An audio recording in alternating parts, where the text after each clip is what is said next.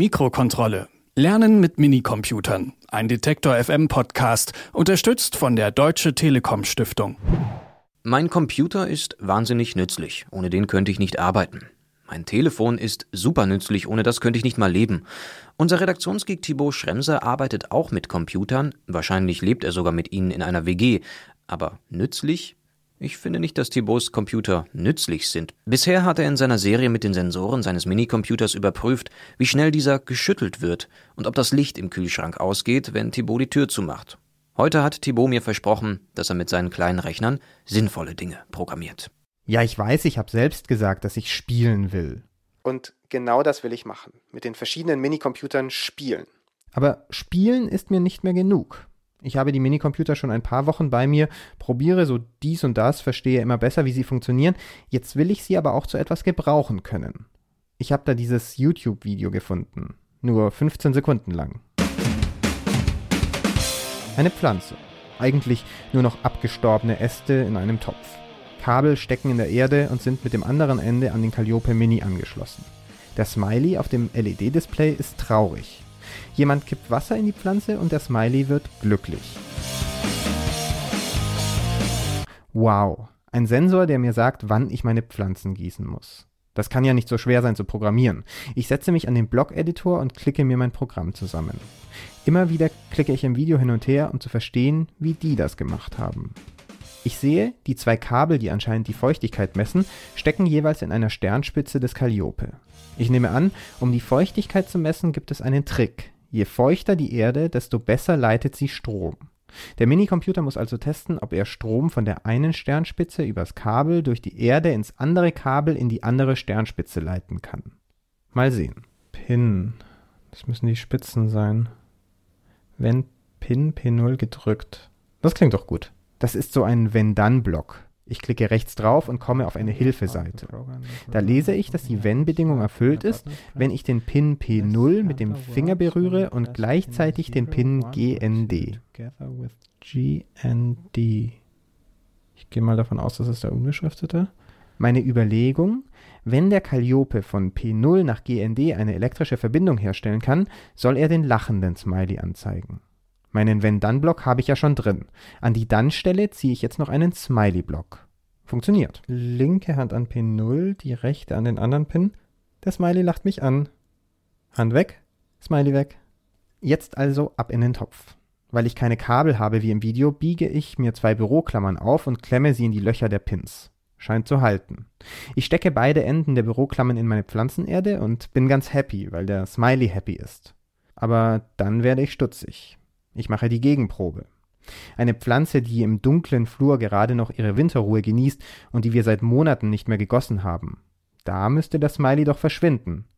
Aber auch bei dieser Erde lacht mich das Smiley an. Ein kleines bisschen leitet eben auch die ziemlich trockene Erde. Wie kann ich meinen Sensor sensibler machen? Ich komme allein nicht weiter.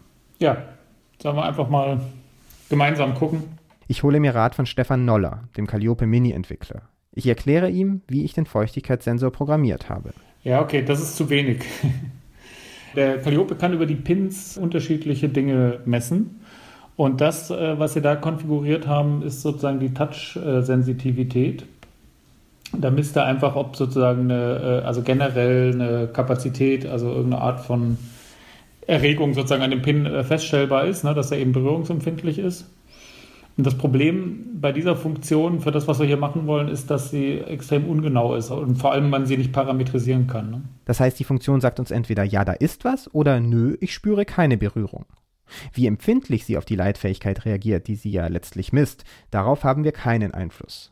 Wir müssen stattdessen einen analogen Wert messen, erklärt mir Stefan Noller. Also einen, der nicht entweder oder zurückgibt, sondern viele, viele Zwischenstufen.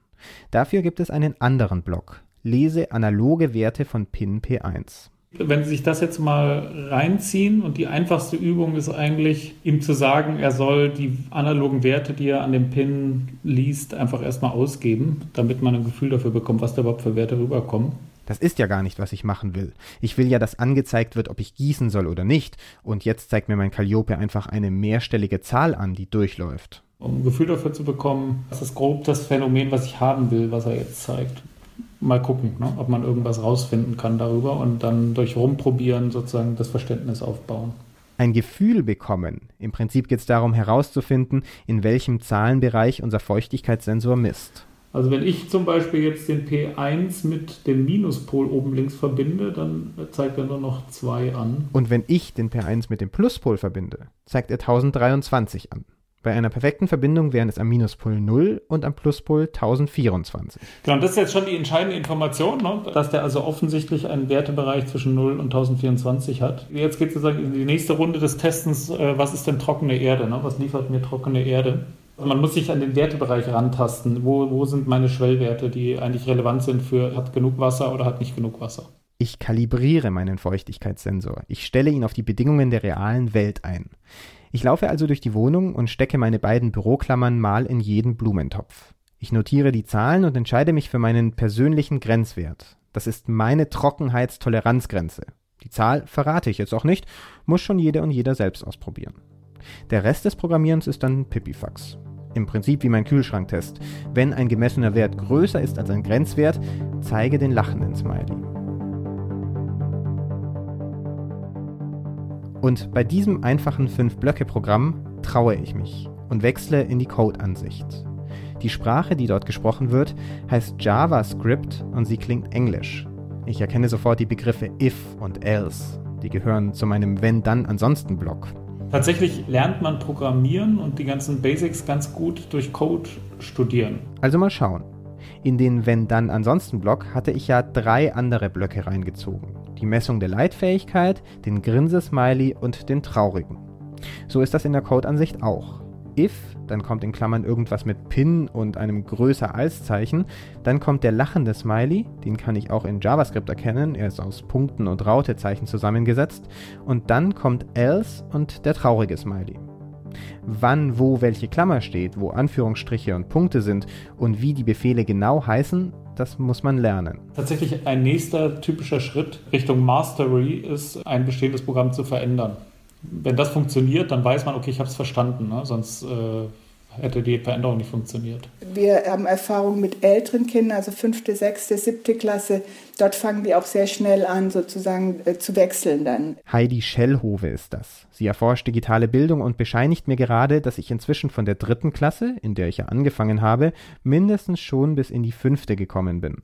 Schließlich wechsle ich ja jetzt auch von der Block in die Code-Ansicht. Äh, ich glaube, es passiert fast von alleine, dass die Kinder auf zur textuellen Programmierung dann wechseln weil es natürlich vieles einfacher ist. Also das heißt, es geht äh, letztendlich, wenn man das gewohnt ist, schneller und zweitens ist die textuelle Programmierung in der Regel dann doch mächtiger. Das heißt, erm ermöglicht sozusagen mehr, wenn man erstmal äh, vertraut ist mit den Grundbefehlen.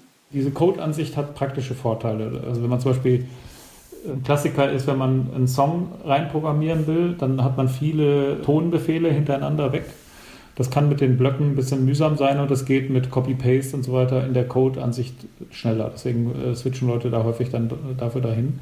Ich würde aber nicht sagen, dass ähm, das Verständnis für den Code notorisch besser ist, wenn ich in die Textansicht gehe. Insofern ist gar nicht so sehr unsere Intention jetzt zu sagen, die müssen alle irgendwann auf Umschalten klicken.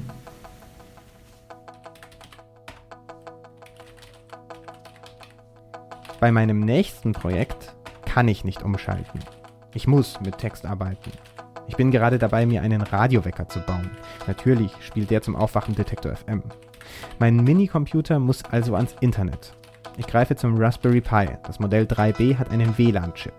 Ich habe das Linux-Betriebssystem schon auf die SD-Karte installiert und sitze gerade vor der Kommandozeile. Schwarzer Grund, weißer Text. Befehle eintippen, Enter drücken und abwarten, was dann passiert. Okay, und hier dann die Stream-Adresse reinkopieren. Ob der Wecker mich zuverlässig geweckt hat, kann ich am nächsten Freitag in der Früh sagen. Hoffentlich. Und wie Thibauts Feuchtigkeitssensor aussieht, das ist auf unserer Website zu sehen, Detektor FM. Mikrokontrolle gibt's als Podcast und bei Spotify und Deezer. Falls man den Anfang dieser Reihe verpasst hat und jetzt nicht ganz versteht, worum es geht, so ist das ja auch beim Programmieren selbst, am besten in der richtigen Reihenfolge hören. Mikrokontrolle. Lernen mit Minicomputern. Ein Detektor FM Podcast, unterstützt von der Deutsche Telekom Stiftung.